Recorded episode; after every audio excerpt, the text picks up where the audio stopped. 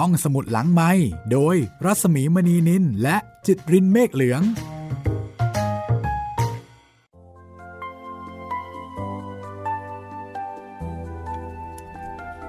สวัสดีค่ะ ต้อนรับคุณผู้ฟังเข้าสู่รายการห้องสมุดหลังใหม่นะคะได้เวลาของการใช้บริการความสุขความรื่นรมจากเรื่องเล่า จากวรรณกรรมดีๆ อีกครั้ง วันนี้ค่ะ วันหยุดวันจักกรี เริ่มต้นซีรีส์ใหม่ ซีรีส์ที่หลายคนรอคอยแล้วก็เรียกร้องกันมามากเหลือเกินนะคะ จนกระทั่งคนเล่าและทีมงาน ต้องจัดให้ค่ะ แล้วก็น่าจะเหมาะกับการเริ่มต้นวันหยุดวันนี้ด้วยนะคะ นั่นก็คือ วรรณกรรมชิ้นเยี่ยมของกรุงรัตนโกสินทร์หนังสือดีที่คนไทยควรอ่าน จากบทประพันธ์ของหม่อมราชวงศ์คึกฤทธิ์ปราโมทสี่แผ่นดินค่ะ ก็ต้องบอกว่ายินดีสำหรับคนที่เรียกร้อง คนที่ร้องขอนะคะ มีเสียงเรียกร้องหนาหูจริง ๆ ทั้งจากกล่องข้อความแล้วก็ที่หน้าวอลของดิฉันเองใน Facebook นะคะ เอาละค่ะ ก็ขอให้มีความสุขนะคะ กับสี่แผ่นดิน จริงๆแล้ว นวนิยายเรื่องนี้นี่เป็นเรื่องโปรดของดิฉันด้วยนะคะ แต่สาเหตุที่คิดหนัก แล้วก็ ยังไม่มีโอกาสได้นำมาเล่าให้ฟัง ก็เป็นเพราะว่าสีแผ่นดิน เป็นวรรณกรรมที่อยู่ในดวงใจของหลายๆ คน เป็นวรรณกรรมชื่อดัง ดิฉันก็เลยคิดว่า หลายคนนะคะที่เป็นแฟนของห้องสมุดหลังใหม่ ซึ่งส่วนใหญ่ก็จะเป็นนักอ่าน คงได้อ่านกันแล้ว แล้วก็เป็นหนังสือที่หาอ่านไม่ยาก คือไม่ต้องแนะนำไม่ต้องประชาสัมพันธ์ไม่ต้องอะไรเนี่ยหลายคนก็คงจะมีความสุขแล้วก็คงจะเเคยได้ลิ้มรสความซับซึ้งตรึงใจ ความประทับใจจากสี่แผ่นดินด้วยตัวเองอยู่แล้วนะคะ คือเป็นที่รู้จักกันดีอยู่แล้ว ไม่อยากจะเอามะพร้าวห้าวมาขายสวน ก็เลยไม่มีความคิดที่จะเล่าเรื่องสี่แผ่นดิน อีกอย่างก็คือว่าระยะหลังๆสี่แผ่นดินก็มีโอกาส ได้พบกับบรรดาผู้อ่าน ผู้ชม ผู้ฟัง ในหลายรูปแบบนะคะ ละครนี่ก็สร้างกันมาหลายครั้งมากๆเลย ละครโทรทัศน์เนี่ยค่ะ และล่าสุดละครเวที โอ้โห ก็จัดมากกว่าหนึ่งครั้งนะคะคือเรียกว่าทั้งละครโทรทัศน์ ละครเวที แล้วก็มีภาพยนตร์ด้วยใช่ไหมคะ คือมีการนำมาทำสื่อหลายรูปแบบ แต่ไม่ว่าจะมีการทำซ้ำสักกี่ครั้ง ในหลายรูปแบบนะคะ ก็ยังคงมีคนต้องการฟังสี่แผ่นดินในรูปแบบของเรื่องเล่าจากห้องสมุดหลังใหม่ เพราะฉะนั้นจัดไปค่ะสี่แผ่นดินเป็นผลงานชิ้นเยี่ยม ของหม่อมราชวงศ์คึกฤทธิ์ปราโมทนะคะ ซึ่งท่านเป็นศิลปินแห่งชาติสาขาวรรณศิลป์คนแรกของไทย จริงๆ แล้วหม่อมราชวงศ์คึกฤทธิ์ปราโมทมีผลงานการประพันธ์เยี่ยมๆ หลายชิ้น คือใครที่เป็นแฟน ผลงานของหม่อมราชวงศ์คึกฤทธิ์ก็มักจะตามอ่านแทบทุกเรื่องของท่านนะคะ คือเป็นคนที่เล่าเรื่องอะไรก็สนุก สนุกไปหมดเลย แต่ว่าสี่แผ่นดินนี้ จัดได้ว่าเป็นผลงานชิ้นเยี่ยม ของหม่อมราชวงศ์คึกฤทธิ์ปราโมทนะคะ หลายคนบอกว่านี่คือผลงานชิ้นเยี่ยมที่สุด แล้วก็จัดว่าเป็นเพชรน้ำเอกของวรรณกรรมไทย เป็นหนึ่งในหนังสือดีที่คนไทยทุกคนควรอ่านซีเพนดินฉบับที่ดิฉันใช้เป็นต้นฉบับนะคะ ในการเล่าให้คุณผู้ฟังได้ฟังครั้งนี้ เป็นฉบับของนันมีบุ๊กส์พับลิเคชันนะคะซึ่งในคำนำสำนักพิมพ์ ที่ตีพิมพ์เมื่อปี 2548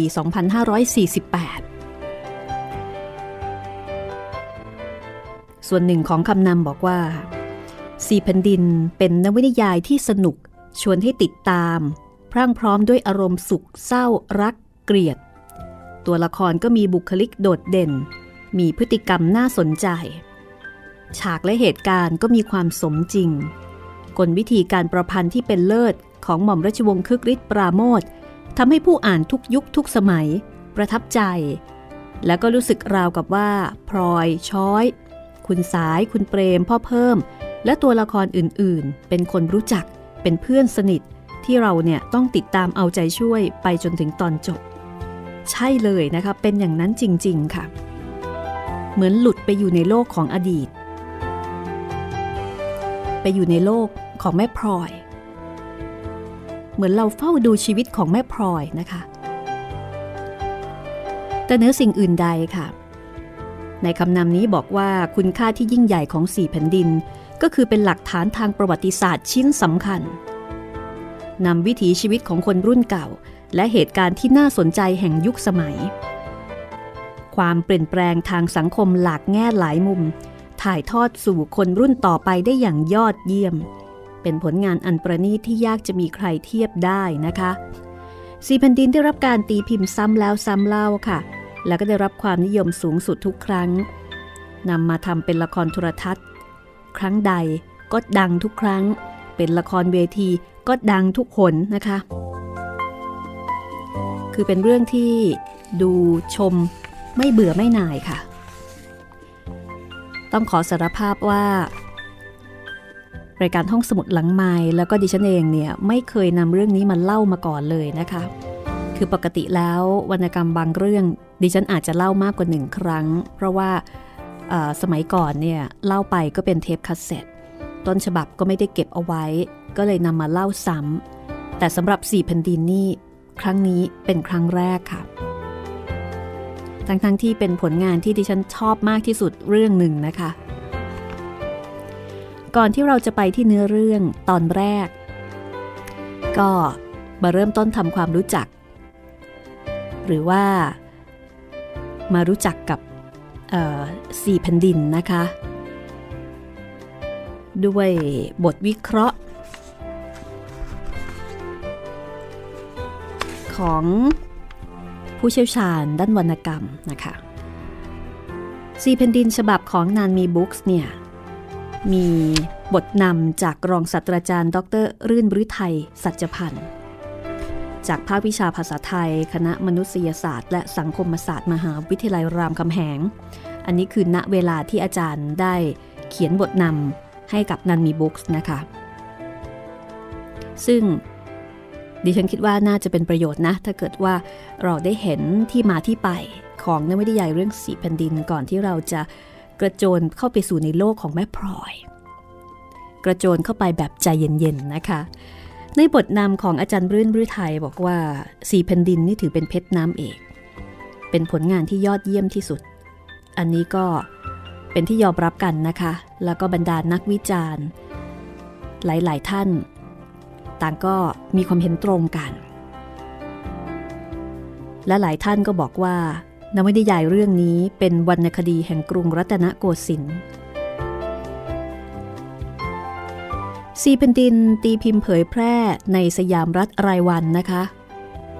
ก่อนที่จะตีพิมพ์รวมเล่ม โดยตีพิมพ์ติดต่อกันในช่วงปีพุทธศักราช 2494 ถึง 2495 หลายท่านรวมถึงดิฉันยังไม่เกิดนะคะ แล้วก็ตีพิมพ์รวมเล่มครั้งแรกในปี 2496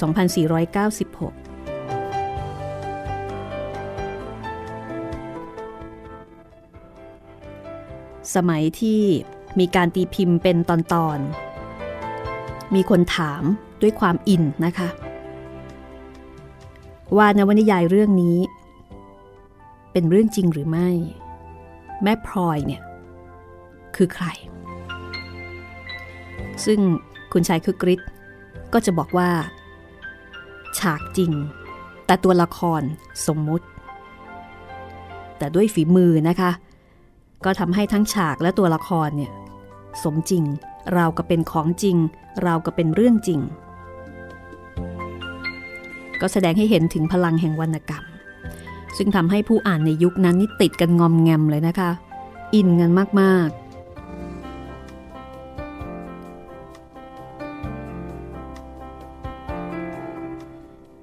สีแผ่นดินเป็นเรื่องราว ที่ร้อยเรียงเหตุการณ์ทางประวัติศาสตร์ ความเปลี่ยนแปลงทางสังคมนะคะ แล้วก็เรื่องราวของผู้คน ในช่วงนั้นๆ ตั้งแต่สมัยพระบาทสมเด็จพระจุลจอมเกล้าเจ้าอยู่หัว จนกระทั่งถึงพระเจ้าอยู่หัวอนันทมหิดล สวรรคต คือพระเจ้าอยู่หัวรัชกาลที่ 8 ผ่านชีวิตของพลอย กับช่วงเวลา 64 ปี 64 ปีในชีวิตของพลอย ผ่านเหตุการณ์ทั้งทุกข์และสุขต่างๆ มากมาย ทั้งเรื่องของตัวเอง คนรอบข้าง และก็เรื่องของเหตุการณ์บ้านเมือง เรื่องสำคัญที่เกิดขึ้นในชีวิตวัยสาวของพลอยก็คือการแต่งงาน ซึ่งเปลี่ยนสถานะของพลอยจากเด็กสาวชาววัง ไปสู่ความเป็นแม่เรือน ได้ทำหน้าที่ภรรยาพลอยเป็นลูกขุนนางชั้นสูง แต่ว่าแม่ไม่ได้เป็นภรรยาเอก และต่อมาแม่ก็ได้ลาเจ้าคุณ ไปมีสามีใหม่ ถึงแม้ว่า พ่อหรือว่าเจ้าคุณพ่อเนี่ยจะรักพลอย แต่ก็ค่อนข้างเกรงใจลูกสาวคนโตที่เกิดจากภรรยาที่เป็นคุณหญิง บ้านของพลอยจึงไม่มีบรรยากาศของความรักความปรองดอง เท่ากับบ้านของช้อยเพื่อนสนิท ก็อาจจะกล่าวได้ว่าพลอยเนี่ยเป็นคนที่ขาดความอบอุ่นในครอบครัว แล้วก็เป็นคนที่ไม่มีสิทธิ์ในในในสิ่งใด ๆนะคะ เพราะว่าที่บ้านเจ้าคุณพ่อพลอยเป็นลูกเมียน้อย ส่วนที่วังของเสด็จผู้อุปการะพลอยพลอยก็เป็นเพียงเด็กกำพร้าที่ได้รับการอุปการะ การแต่งงานจึงเหมือนกับเปิดโลกใหม่ให้กับพลอยทำให้พลอยได้เริ่มต้นชีวิตใหม่ ที่มีเพียงมั่นคงทางฐานะการเงิน แต่ว่ามั่นคงทางจิตใจด้วย เมื่อพลอยมีลูกความรู้สึกนี้ก็ยิ่งเพิ่มมากขึ้นพลอยทุ่มเทความรัก เพราะรู้สึกว่าลูกเป็นสมบัติของตนโดยแท้จริง ไม่ว่าจะเป็นอ้นลูกเลี้ยง หรือว่าลูกที่เกิดจากตัว ซึ่งได้แก่อั้นออสและประภัยความเป็นแม่จึงเป็นพัฒนาการอีกขั้นตอนหนึ่งในชีวิตของพลอยทำให้พลอยเนี่ยมีประสบการณ์ชีวิตสูงขึ้น เป็นผู้ใหญ่ขึ้น แต่ว่าชีวิตของพลอยก็มีได้ราบรื่นไปเสียทุกอย่าง อันนี้คือส่วนหนึ่งนะคะ ของบทนำ ของอาอาจารย์รื่นฤทัยที่ได้พูดถึงภาพรวมนะคะ ภาพรวมในชีวิตของพลอย และสุดท้าย อาจารย์รื่นฤทัยก็พูดถึงนวนิยายสี่แผ่นดิน ว่าเป็นนวนิยายที่สะท้อนความเป็นไทยได้อย่างงดงาม แล้วก็เน้นให้เห็นความจงรักภักดีต่อสถาบันกษัตริย์ ว่าเป็นหลักยึดเหนี่ยวชีวิต จิตใจของประชาชนชาวไทยเสมอมา ความรู้สึกของคุณเปรมที่บอกว่า รักพระบาทสมเด็จพระมงกุฎเกล้าเจ้าอยู่หัวยิ่งชีวิต สะท้อนความรู้สึกของคนไทยทั้งมวลนะคะ ที่ยังคงสืบทอดความรู้สึกเช่นนั้น มาจนถึงปัจจุบัน นอกเหนือไปจาก คุณค่า ที่เป็นเสมือนบทบันทึกประวัติศาสตร์ แล้วก็บทบันทึกความรู้สึกของคนไทย ที่มีต่อสถาบันพระมหากษัตริย์แล้ว คุณค่าอีกอย่างหนึ่งของนวนิยายเรื่องนี้ ที่อาจารย์รื่นบริไทยบอกก็คือนวนิยายเรื่องนี้แสดงให้เห็นความเป็นอนิจจังของชีวิต ชีวิตที่มีขึ้นมีลง มีสุขมีทุกข์ ชีวิตที่เราไม่อาจบังคับควบคุมให้เป็นไปตามใจของเรา อย่างมากก็ได้แค่ทำใจทำใจยอมรับแล้วก็เผชิญหน้าอย่างสงบ แล้วก็มีสติเท่านั้น คือต้องบอกว่าสีแผ่นดินเนี่ยมีคุณค่าหลายมิติ ทั้งคุณค่าทางการเมือง คุณค่าทางสังคม แล้วก็คุณค่าทางครอบครัวนะคะ แล้วก็คุณค่า ในเรื่องของความเข้าใจชีวิต ก็ เป็นเรื่องที่ น่าอ่านเป็นอย่างยิ่ง ทีนี้หลังจากคำนำของนักวิจารณ์แล้วนะคะ มาดูคำนำของผู้เขียนกันสักนิดหนึ่งหม่อมราชวงศ์คึกฤทธิ์ปราโมทนะคะ ได้เขียนคำนำจากผู้เขียน หลังจากที่สี่พันดินเนี่ย ได้ตีพิมพ์มาแล้วช่วงระยะเวลาหนึ่ง ขียนคำนำไว้เมื่อวันที่หนึ่งธันวาคม ปีพุทธศักราช 2512 ดิฉันจะขออ่านให้คุณได้ฟังดังนี้นะคะ หนังสือเรื่องสี่แผ่นดินนี้ ผู้เขียนได้แต่งขึ้น และนำลงในหนังสือพิมพ์สยามรัฐรายวันติดต่อกันมาเป็นเวลาปีเศษ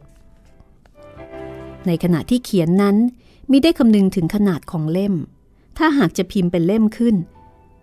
แต่เมื่อได้มาเห็นขนาด เมื่อได้รวบรวมพิมพ์เป็นเล่มขึ้นแล้ว ผู้เขียนก็ออกจะรู้สึกตกใจไม่น้อยไปกว่าท่านผู้อ่านอีกหลายคน เพราะขนาดหนังสือนั้นโตเกินคาดจำเป็นต้องแบ่งแบ่งพิมพ์เป็นสองเล่ม แม้กระนั้นแล้ว หนังสือแต่ละเล่มก็โตจนผู้เขียนเองเห็นว่าอุ้ยอ้ายไป ถ้าหากว่าจะพิมพ์แบ่งออกเป็นสามเล่ม ก็อาจจะเบามือกว่าในรูปนี้ แต่จะทำให้ความสำคัญของหนังสือลดน้อยลงไป และผู้เขียนก็จะเจตนา ให้เล่มหนึ่งนั้น รวบรวมเหตุการณ์ที่เกิดขึ้นในยุคหนึ่ง และเล่มสองนั้นเกี่ยวกับเหตุการณ์ในยุคต่อมา ก็คือต้องการที่จะให้เล่มหนึ่งรวบรวมเหตุการณ์ที่เกิดขึ้นในยุคหนึ่ง คือแบ่งไปเลยเล่มหนึ่งก็เป็นช่วงเวลานี้ เล่มสองก็เป็นช่วงเวลานั้นนะคะ เป็นช่วงเวลาต่อมาหม่อมราชวงศ์คึกฤทธิ์บอกว่า ในระหว่างที่เรื่องสี่แผ่นดิน ยังตีพิมพ์ในสยามรัฐรายวันนั้น ก็มีคนเขียนจดหมายมาถามท่านบ่อยนะคะว่าสี่แผ่นดินเนี่ยเป็นเรื่องจริงหรือเปล่า เหมือนอย่างที่อาจารย์รื่นฤทัยได้ได้พูดถึงเอาไว้เมื่อสักครู่นี้นะคะ แล้วก็ถามว่าแม่พลอยเนี่ยมีตัวจริงไหม เป็นใคร ซึ่งผู้ประพันธ์ก็บอกว่า ปัญหาเรื่องนี้จะตอบแต่สั้นๆ ได้โดยยากจำต้องใช้วิธีอุปมาอุปไมยถ้าจะเปรียบให้เห็นชัด ก็ต้องเปรียบกับการแสดงละคร ตามปกติในการเล่นละครย่อมต้องมีฉาก แต่ฉากละครนั้นเป็นของสมมุติ ตกแต่งให้ละไม้คล้ายคลึงกับของจริง ส่วนตัวละครที่แสดงนั้นเป็นคนจริงๆ มีชีวิตและมีเนื้อหนังเหมือนคนดูทั้งหลาย หนังสือเรื่องสี่แผ่นดินนั้น เป็นของกลับกันกับวิธีแสดงละคร คือฉากทั้งหลายทั้งปวงที่ผู้เขียนได้นำมาใช้ในการเขียนเรื่องนี้ เป็นของจริงทั้งสิ้น และได้พยายามสอบสวนให้ตรงกับความจริง ตลอดจนเมื่อรวบรวมพิมพ์ขึ้นเป็นเล่มครั้งนี้ ก็ได้พยายามจนสุดความสามารถที่จะให้เหตุการณ์และรายละเอียดแห่งชีวิต ที่ได้นำมาบรรยายนั้น ถูกต้องตรงต่อความเป็นจริงให้มากที่สุดเท่าที่จะทำได้ ฉะนั้นฉากละครแห่งเรื่องสี่แผ่นดินจึงเป็นของจริงทั้งหมด แต่ตัวละครนั้นกลับเป็นของสมมุติ คือแม่พลอยก็ดี วงศาคณาญาติตลอดจนเพื่อนฝูงของแม่พลอยที่เข้ามามีบทบาทในท้องเรื่องก็ดี หม่อมราชวงศ์คึกฤทธิ์บอกว่าล้วนแล้วแต่เป็นบุคคลที่เกิดขึ้นด้วยจินตนาการของผู้เขียนทั้งสิ้น คือไม่มีตัวตนอยู่จริง แต่ทั้งนี้ทั้งนั้นนะคะ ในการสร้างบุคลิกลักษณะของบุคคลเหล่านี้ คุณชายคึกฤทธิ์ก็บอกว่าผู้เขียนก็ได้พยายามยึดถือเอาความจริงเป็นหลัก คอยกีดกันมิให้บุคคลเหล่านี้พูดหรือทำสิ่งใดที่อาจจะเกินความจริงไปได้เลย เพราะฉากเบื้องหลังตัวละครนั้น ผู้เขียนได้นำความจริงมาใช้เสียแล้ว ดังที่ได้กล่าวมาแต่ต้น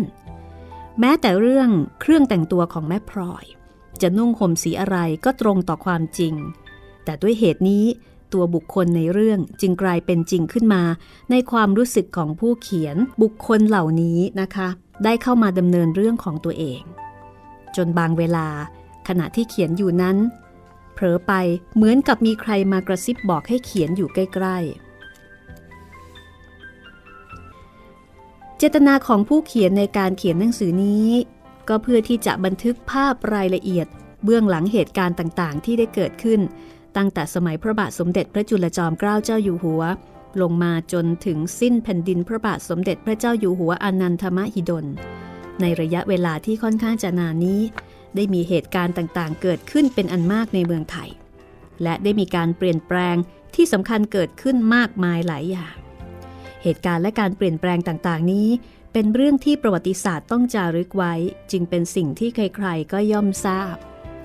แต่สิ่งที่ประวัติศาสตร์มิได้จารึกก็คือรายละเอียดเกี่ยวกับชีวิตและความเป็นอยู่ ตลอดจนความคิดเห็นของคนที่ต้องประสบเหตุการณ์ และการเปลี่ยนแปลงนั้นๆ สิ่งเหล่านี้นับว่าเป็นรายละเอียดเบื้องหลังประวัติศาสตร์ และย่อมจะมีความสำคัญอยู่ไม่น้อย เพราะการอบรม ประเพณี และรายละเอียดเล็กๆ น้อยๆแห่งชีวิต ย่อมเป็นมูลฐานของความคิดเห็น และกระทำให้บุคคลเกิดปฏิกิริยาแตกต่างกันไป ในเมื่อมีเหตุการณ์หรือการเปลี่ยนแปลงใด ๆ มากระทบตัว หากเราได้ทราบรายละเอียดต่างๆ นั้นได้บ้างพอสมควร เราก็สามารถที่จะ เข้าใจความคิดเห็นบางอย่าง ความรู้สึกนึกคิดบางอย่าง และปฏิกิริยาต่างๆ นั้นได้มากขึ้น แต่ถ้าเราไม่สามารถรู้รายละเอียดเหล่านี้เสียเลยแล้ว ต่อไปเราก็ไม่อาจอยู่ในฐานะที่จะอธิบายมูลของเหตุการณ์ที่เกิดขึ้นนั้นในอดีตได้อย่างแจ่มแจ้ง และไม่อาจเข้าใจว่าเพราะเหตุใด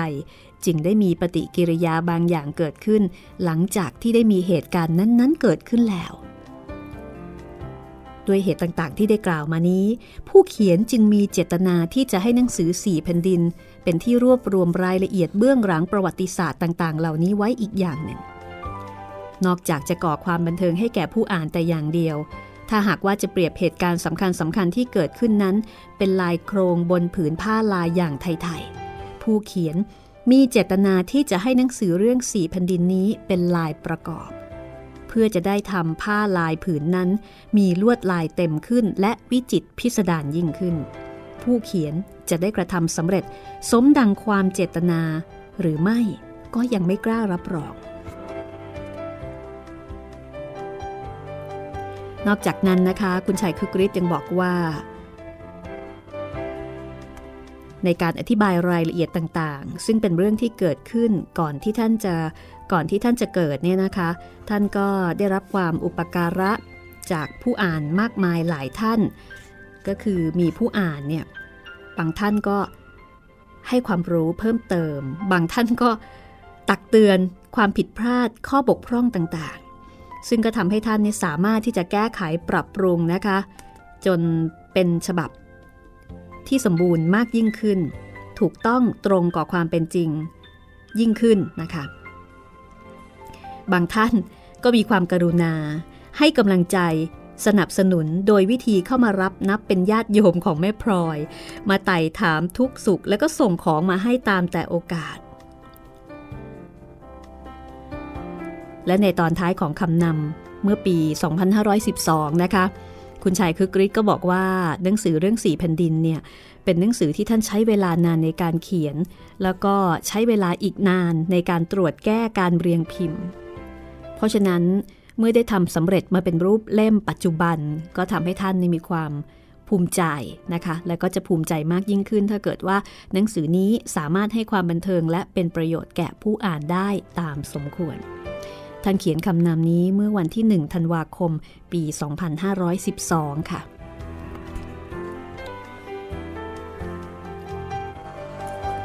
วันแรกวันนี้นะคะที่ฉันตั้งใจว่าจะนำข้อมูลข้างเคียง แล้วก็ข้อมูลจากการวิพากษ์วิจารณ์ในแง่มุมต่างๆ เกี่ยวกับเรื่องของสี่แผ่นดินเนี่ยมาเล่าให้ฟังก่อนนะคะ แล้วหลังจากนั้น ตอนต่อไปก็คือพรุ่งนี้ เราจะเข้าสู่โลกของพลอย โลกของสี่แผ่นดิน ตอนนี้พักสักครู่นะคะ แล้วเดี๋ยวช่วงหน้า กลับมาฟังข้อมูลแล้วก็เรื่องราว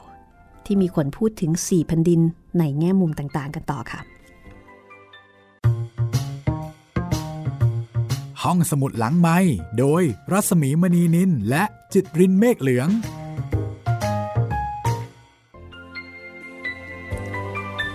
กลับเข้าสู่ช่วงที่ 2 นะคะ ของรายการห้องสมุดหลังไม้ค่ะ วันนี้กับตอนประเดิมเริ่มแรกของ 4 แผ่นดิน พรุ่งนี้จะเริ่มเล่าเรื่องนะคะ วันนี้ขอเล่าข้อมูลแบบเรียบเรียบเคียงเคียง เพื่อเป็นการเรียกน้ำย่อย เป็นการอุ่นเครื่อง เป็นการแนะนำแม่พลอยก่อนกันละกันนะคะสำหรับบางคนที่อาจจะไม่เคยฟังแล้วก็อาจจะไม่เคยอ่านเลย แต่ดิฉันเชื่อว่าส่วนใหญ่ ต้องเคยรู้จักแม่พลอยมาแล้ว แล้วก็อาจจะเคยอ่านแม่พลอยมาแล้ว บางท่านอาจจะอ่านมากกว่าหนึ่งครั้งด้วยซ้ำไป แต่ก็ไม่รู้เป็นยังไงนะคะ หลายท่านบอกว่าอยากฟัง ฟังซ้ำก็ได้ อ่านซ้ำก็มีความสุข ดูซ้ำก็ยิ่งดี ในช่วงแรกได้นำบทบทนำหรือว่าบทวิจารณ์นะคะของนักวิจารณ์ที่มีชื่อเสียงก็คือ อาจารย์รื่นบริไทยสัจพันธ์มาเล่าให้ฟังกัน แล้วก็ตามด้วยบทนำของผู้เขียนก็คือหม่อมราชวงศ์คึกฤทธิ์ปราโมทนะคะ แล้วก็ในช่วงนี้ค่ะ ขออนุญาตนำข้อมูลจากนิตยสารไบรเตอร์นะคะ ที่ทำไว้ในปี 2554 เป็นฉบับแม่พลอยเลยค่ะ ฉบับแม่พลอยร้อยปีนะคะร้อยปีหม่อมราชวงศ์คึกฤทธิ์ปราโมทคือครบรอบร้อยปี ของผู้ประพันธ์ แต่สำหรับแม่พลอยแล้วนะคะ ถ้าเธออยู่ถึงปี 2554 แม่พลอยจะมีอายุ 130 ปีค่ะ และถ้าอยู่จนถึงวันนี้แม่พลอยจะมีอายุ 133 ปี ในขณะที่ 4 แผ่นดิน ถ้าอยู่ถึงปี 2554 นะคะ ซึ่งก็อยู่ถึงนะ เพราะเป็นนวนิยายไม่มีวันตาย มีอายุ 60 ปีบริบูรณ์ เพราะฉะนั้นวันนี้นะคะนวนิยายเรื่อง 4 แผ่นดินมีอายุ 63 ปีค่ะ เพราะว่าเริ่มเขียนในปีพุทธศักราช 2494 คนเรามีวันตาย มีวันหมดอายุ แต่วรรณกรรมไม่มีวันตาย โดยเฉพาะวรรณกรรมดีๆนะคะ ยิ่งอยู่ยิ่งครั้งค่ะ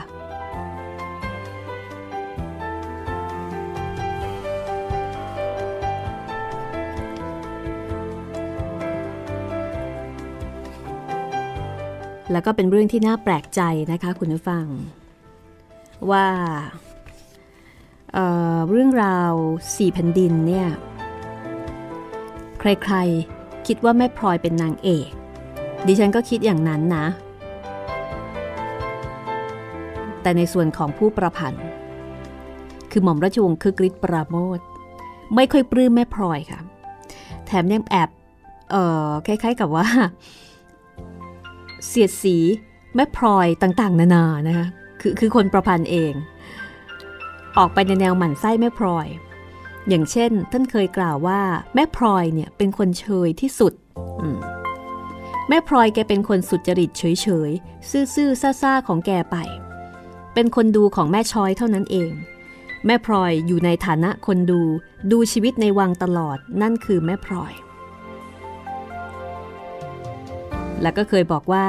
เมื่อคำนึงว่าหนังสือเรื่องสี่แผ่นดิน เป็นหนังสือเรื่องชาววัง แม่ช้อยก็เป็นนางเอก ไม่ใช่แม่พลอย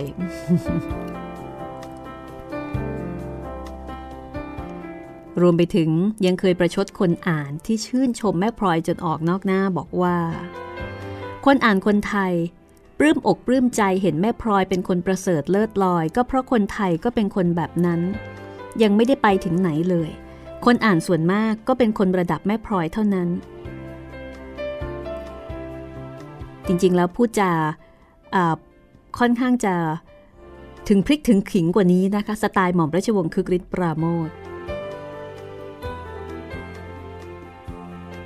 ก็ส่วนหนึ่งเนี่ยสะท้อนให้เห็นว่าบางที ผู้อ่านกับผู้ประพันธ์ ก็อาจจะมองเห็นกันคนละด้านนะ คือเรามองว่าแม่พลอยนี่เป็นนางเอก แต่ผู้ประพันธ์บอกว่าแม่ช้อยต่างหากเป็นนางเอก เพราะว่าแม่ช้อยเนี่ยเป็นชาววัง และบทบาทของแม่ช้อยก็ค่อนข้างจะมีสีสันและก็น่ารักนะคะ แต่ไม่ว่าจะอย่างไรก็ตามค่ะ เรื่องราวของสี่แผ่นดินก็ร้อยเรียงผ่านชีวิตของพลอยนะคะแม่พลอยจึงมีบทบาทที่โดดเด่นกว่าแม่ช้อย เพราะว่าเป็นแก่นแกนของเรื่อง เรื่องราวทุกอย่าง ถูกเล่าผ่านมุมมองความรู้สึกนึกคิดของแม่พลอย แล้วก็ได้เห็นชีวิตทั้งชีวิตของพลอย ชีวิตการเป็นลูก เป็นเมีย เป็นแม่ เป็นญาติ เป็นเพื่อน เป็นประชาชน เป็นชีวิตที่ผ่านสุขทุกข์ สมหวัง ผิดหวัง เจ็บปวด ปราบปลื้มสำเร็จล้มเหลว มีเจริญมีเสื่อมมีอ่อนแอมีเข้มแข็ง เหมือนกับชีวิตของปุถุชนคนธรรมดาโดยทั่วไป ชีวิตของพลอยจึงเป็นชีวิตของผู้หญิงธรรมดาคนหนึ่ง แต่สิ่งที่ทำให้พลอยไม่ธรรมดา ก็เพราะสังคมไทย ปัจจุบันนี้นะคะ ใส่เกียร์เดินหน้าไปกับกระแสโลกาภิวัตน์จนเบรกแทบไม่อยู่ ตัวละครอย่างพลอยก็เลยกลายเป็นบุคคลในอุดมคติที่ชวนทวินหาในปัจจุบันอันนี้เป็นข้อความในนิตยสารไบรเตอร์ในสกู๊ปนะคะที่เขาเขียนเอาไว้ คุณฟังเห็นด้วยไหมคะ แล้วก็ในสกู๊ปนี้เนี่ยก็ได้พูดถึงความอินนะคะ ของผู้อ่านสมัยที่สี่แผ่นดินตีพิมพ์เป็นตอนๆในสยามรัฐรายวัน บอกว่าตอนนั้นเนี่ยมีคนส่งส้มสูกลูกไม้อาหารการกินมาให้ที่ที่สำนักพิมพ์อยู่เป็นประจำเลยนะคะ อย่างเช่น ตอนที่แม่พลอยแพ้ท้อง แล้วก็ปรารบกับคุณเปรม บอกว่าอยากรับประทานมะม่วงดิบ ก็มีท่านผู้อ่านค่ะ ส่งมะม่วงดิบมาให้ถึงถึงถึงโรงพิมพ์สยามรัฐทันที ทั้งๆทที่ขณะนั้นไม่ใช่หน้ามะม่วง และท่านที่ส่งมะม่วงดิบมาให้คือใครทราบไหมคะ เจ้าจอมอาบค่ะ เจ้าจอมอาบในรัชกาลที่5นะคะ เจ้าจอมอาบเนี่ยเป็นคุณเป็นคนในสกุลบุญนาค และนอกจากจะมีคนนับญาติกับแม่พลอยแล้วนะคะ คุณหญิงประเสริฐสุภกิจ ท่านก็บอกว่าท่านนี่แหละ อาจจะเป็นต้นเขาของแม่พลอย ในนี้ใช้คำว่า คิดว่าตัวท่านคือแม่พลอย ก็ได้ทำพินัยกรรมให้ทายาทจัดพิมพ์เรื่องสี่แผ่นดิน เพื่อแจกในงานพระราชทานเพลิงศพของท่านนะคะเหตุการณ์เหล่านี้นี่ก็ยืนยันได้เป็นอย่างดีว่าสี่แผ่นดินเป็นฟีเวอร์นะคะ สมัยนั้นเนี่ยเป็นกระแสเลยทีเดียวเชียวนะคะ ซึ่งก็พิสูจน์ความสามารถในการปรุงของหม่อมราชวงศ์คึกฤทธิ์ปราโมทที่สามารถสร้างตัวละครจนกระทั่งทำให้ผู้คนนี่อินกันไปทั้งบ้านทั้งเมือง แล้วก็อย่างที่บอกไปนะคะว่า แม่พลอยไม่มีตัวตนจริง แต่ว่าเหตุการณ์ต่างๆ เป็นเหตุการณ์ที่มีอยู่จริง คือเป็นเรื่องจริง แต่บุคคล ไม่มีอยู่จริง และด้วยฝีมือที่เรียกว่า ฝีมือขั้นเทพนะคะสำหรับคุณชายคือกริชเขียนอะไรเล่าอะไรก็สนุกไปหมด ก็เลยผสมผสานระหว่างจินตนาการ และเหตุการณ์เรื่องราวจริง ๆ เข้าด้วยกัน จนกระทั่งกลายเป็น4แผ่นดิน และก็พิมพ์รวมเล่มครั้งแรกในปี 2496 เนื่องจากว่า นิยายเรื่องนี้เนี่ยยึดถือเอาความจริงเป็นหลัก โดยเฉพาะเหตุการณ์ต่างๆทำให้ผู้ประพันธ์นะคะก็คือหม่อมราชวงศ์คึกฤทธิ์ปราโมทกำหนด ในนี้ใช้คำว่า โคตรเง่าของพลอย มีการกำหนดชัดเจนว่ามีบรรพบุรุษเป็นก๊กฟากขนนซึ่งหมายถึง ผู้สืบเชื้อสายของเจ้าพระยามหาเสนากับเจ้าคุณนวล และต่อมาในรัชสมัยพระบาทสมเด็จพระมงกุฎเกล้าเจ้าอยู่หัว ได้รับพระราชทานนามสกุลว่าบุญนาค มารดาของหม่อมราชวงศ์คึกฤทธิ์นะคะ ก็เป็นคนในสกุลบุญนาค ดังนั้นหม่อมราชวงศ์คึกฤทธิ์จึงระบุไว้ในคอลัมน์ซอยสวนพลู สยามรัฐรายวัน เมื่อวันที่ 29 ตุลาคม 2529 ว่า ด้วยเหตุนี้ ผมได้ให้แม่พลอยเป็นบุญนาค และเป็นญาติของผมโดยเปิดเผย เพราะผมเห็นว่าผมมีสิทธิ์ และนอกจากนี้ผู้ประพันธ์ก็ยังสร้างความเป็นชาววังให้แก่พลอย และตัวละครชาววังอื่น ๆ จากประสบการณ์ใกล้ตัวที่มารดา ป้า พี่น้องล้วนแต่เป็นชาววังทั้งสิ้น แล้วก็มีเจ้านายผู้ใหญ่อื่นๆ อีกหลายท่านนะคะ ที่ประทานเกร็ดเรื่องเล่าของชาววัง โดยเฉพาะอย่างยิ่งหม่อมเจ้าจงจิตถนอมดิษกุล เพราะฉะนั้นแม่พลอยเนี่ยจึงมีบุคลิกตัวตนที่เด่นชัด ทั้งบุคลิกลักษณะกิริยาวาจา ตลอดจนความรู้สึกนึกคิด และนอกจากนี้นะคะคุณฟัง คนต่างประเทศ ที่เรียนภาษาไทย หลายคนค่ะบอกว่าต้องอ่านเรื่องสีแผ่นดิน เป็นโจทย์เลยนะคะ ในการที่ครูสอนภาษาไทยเนี่ยแนะนำว่าถ้ามีโอกาสให้อ่านเรื่องสีแผ่นดิน เพราะว่าจะทำให้มีความเข้าใจ มีความเข้าใจคนไทย เข้าใจสังคมไทยมากยิ่งขึ้น แล้วก็ภาษาที่ใช้ในเรื่องก็เป็นภาษาที่งดงาม อันนี้ก็จะเป็นหนังสือคล้ายๆ กับหนังสืออ่านนอกเวลาของชาวต่างชาติที่ต้องการเรียนรู้ภาษาไทย อย่างเพื่อนชาวต่างชาติของดิฉันหลายคนนะคะ ก็อ่านสี่แผ่นดินนะ แล้วเขาก็บอกว่าก็ก็สนุกดี อืมอดทนอ่านเออ อ่านกันได้จนเกือบจบเลยทีเดียวละ่ะหรือว่า อกอัครราชทูตอเมริกันนะคะ และเอกอัครราชทูตจีนประจำประเทศไทย น่าจะเป็นคนที่แล้วนะคะ ที่ได้รับการยกย่องว่าเป็นชาวต่างประเทศที่ใช้ภาษาไทยได้ดี คือใช้ภาษาไทยดีเด่นนะนะคะ จากกระทรวงวัฒนธรรม ท่านทั้งสองเนี่ยก็ให้สัมภาษณ์ตรงกัน บอกว่าได้อ่านวรรณคดีไทยเรื่องสี่แผ่นดิน